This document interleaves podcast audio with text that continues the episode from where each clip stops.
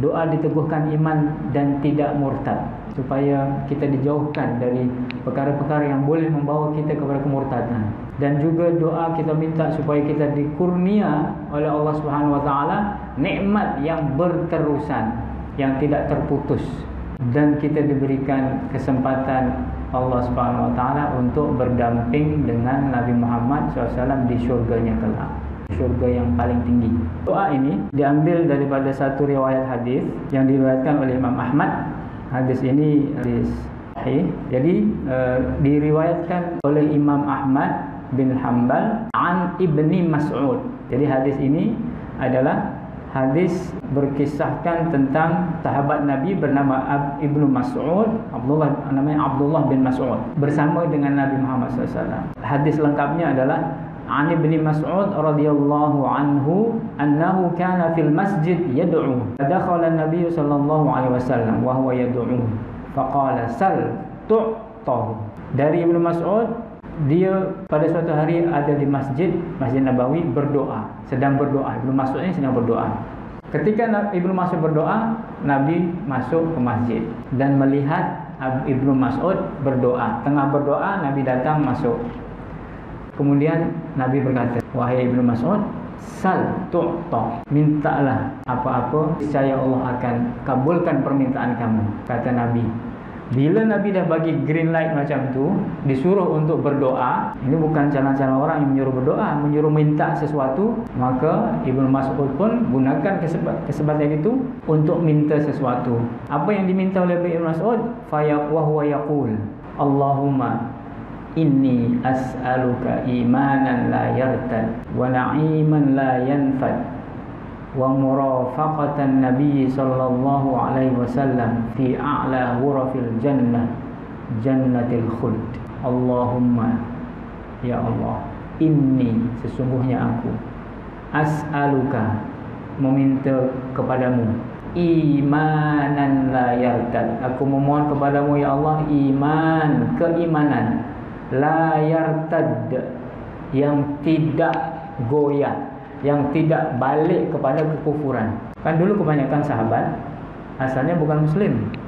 Masuk Islam. Kemudian bersama Nabi kemudian belajar dengan Nabi bersama Nabi. Ada sebahagian yang balik kepada kufur. Sama ada godaan orang-orang uh, kafir sendiri ataupun orang-orang munafik jadi supaya minta ya Allah sesungguhnya aku minta kepadamu imanan la yartad. Keimanan yang teguh dan tidak akan balik kepada kekufuran ataupun tidak murtad. Oleh sebab itu perkataannya adalah yartaddu. Irtadda yartaddu.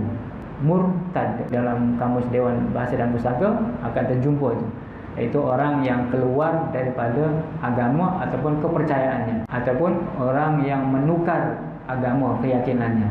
Kalau dalam Islam orang yang keluar daripada agama Islam dan memeluk agama lain. Imanan la yartad. Ada dua makna. Keimanan yang teguh dan tidak goyah.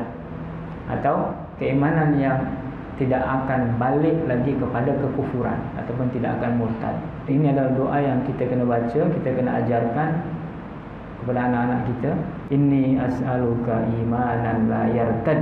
Sama kita minta iman yang teguh. Yang kedua, wa na'iman la yanfad. Kita minta ya Allah, aku meminta kepadamu kenikmatan yang tak putus, yang berkah dan tidak putus. Na'iman berkata nikmat. Na'im itu sesuatu yang memberi kenikmatan. Nikmat rezeki Allah SWT.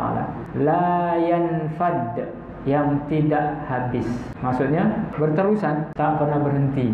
Yang ketiga itu wa murafaqatan Sallallahu alaihi wasallam. Murafaqah maksudnya berdampingan, berkawan, berdekatan perkataan murafaqah ini diambil dari perkataan rafiq. Rafiq kawan. Tapi kalau murafaqah berdampingan, berkawan. Kita minta berdekatan dengan Nabi nanti. Di mana? Maksudnya di syurga kelak. Allahumma inni as'aluka imanan la yartad wa na'iman la yanfat wa murafaqatan nabi sallallahu alaihi wasallam. Di mana? A'la hurufil jannah. A'la yang paling tinggi huruf huruf adalah tempat. Kalau bahasa Arab huruf jamak mufradnya ghurfah. Ghurfah itu bilik diartikan tempat yang paling tinggi di syurga. Jannatil khuldi syurga yang kekal abadi. Ibnu Mas'ud ketika berdoa baca doa ini.